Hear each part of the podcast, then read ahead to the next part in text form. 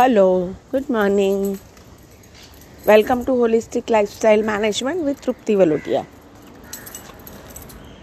holistic lifestyle મેનેજમેન્ટમાં તમારું સ્વાગત છે. આજનો એપિસોડ હું મારી વલી માતૃભાષામાં બનાવી રહી છું. જે છે ગુજરાતી. ભલે તમારી પાસે જરા પણ સમય ન હોય, છતાં પણ તમે તમારી માટે સમય કાઢી શકો છો. સાંભળીને તમને કેવું લાગ્યું? આ જીવનની દોડમાં આપણે બધા જ ખૂબ જ વ્યસ્ત હોઈએ છીએ અને એ વ્યસ્તતા એવી છે જે આપણને એક દોડમાં જોડે છે. આગળ વધવાની, કંઈક બધાથી અલગ કરવાની, કંઈક બધાથી અલગ પામવાની અને એક શિખર પર પોતાને જોવાની. છતાં પણ એક ઊંડાણમાં હૃદય સ્પર્શી જાય એવી વાત હું તમને આજે કરવા જઈ રહી છું. દરેક માણસને ક્યાંક ને ક્યાંક એવું લાગતું હોય છે કે હું હમણાં જે છું એના કરતાં વધારે બેટર કરું. એનાથી વધારે સારું કરું. એનાથી સારું વધારે મને નામ મોભું, મારું વ્યક્તિત્વ, મારી પ્રશંસા, પૈસા, મને બધું જ વધારે મળે. પણ ક્યાંક આ દોડમાં આપણે આપણે પોતાની જાતને ભૂલી જતા હોઈએ છીએ. જે કે પોતાની સાથે રહેવું પોતાની સાથે જીવવું, પોતાની લાગણીઓને, પોતાના વિચારોને. તમને ક્યાં ખુશી થાય છે? એ વાત ભૂલી જવું.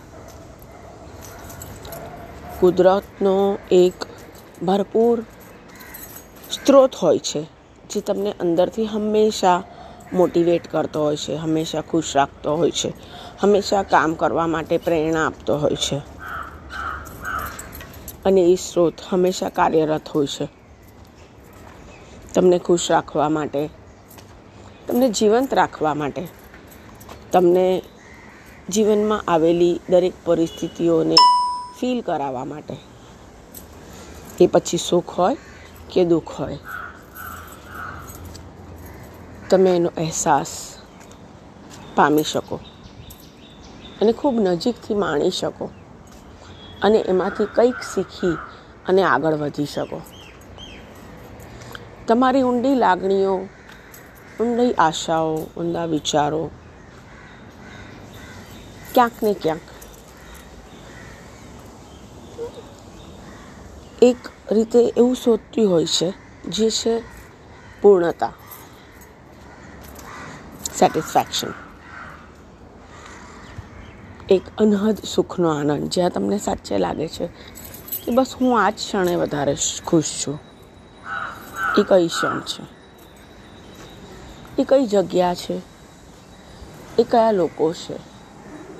જેની સાથે વાત કરીને, જેમની સાથે થોડા ક્ષણો રહીને, કે જેમની સાથે એક કોફી પીને, કે એક વોક પર જઈને, કે એક સાથે બુક વાંચીને, તમને એ સુખદ અનુભવ થાય છે.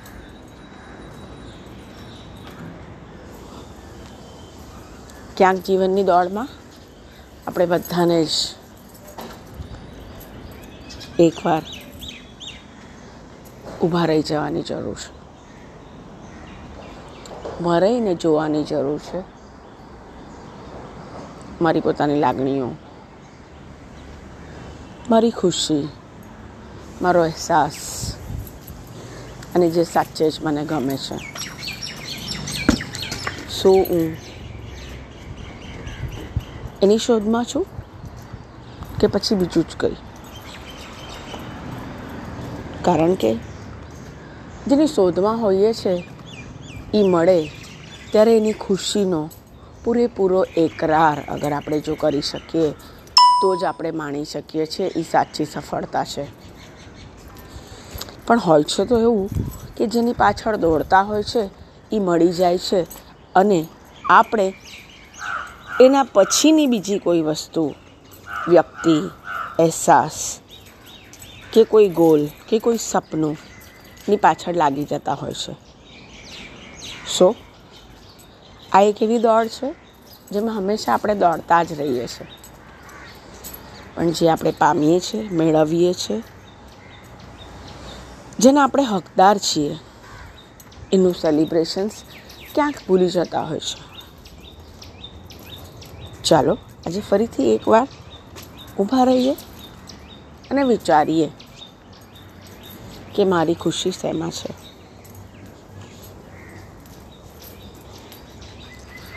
ખબર પડે છે, જ્યારે તમે એકલતામાં તમારા પોતાની સાથે, પોતાની ફિલિંગ્સને, પોતાના અહેસાસને એન્કાઉન્ટર કરીને સમક્ષ આપની સામે જ્યારે જુઓ છો, એમની સાથે વાત કરો છો અને સમજો છો, ત્યારે તમને ખુશીનો અહેસાસ થાય છે. કેટલો બધો ધન્યવાદ ઈશ્વરનો એ ખુશી માટે. એ ક્ષણ માટે કે તમે ઊભા રહ્યા અને તમે જોયું. જીવન જીવવાની, માણવાની અને એને અહેસાસ કરવાની કળા જાણે બદલાઈ જાય છે.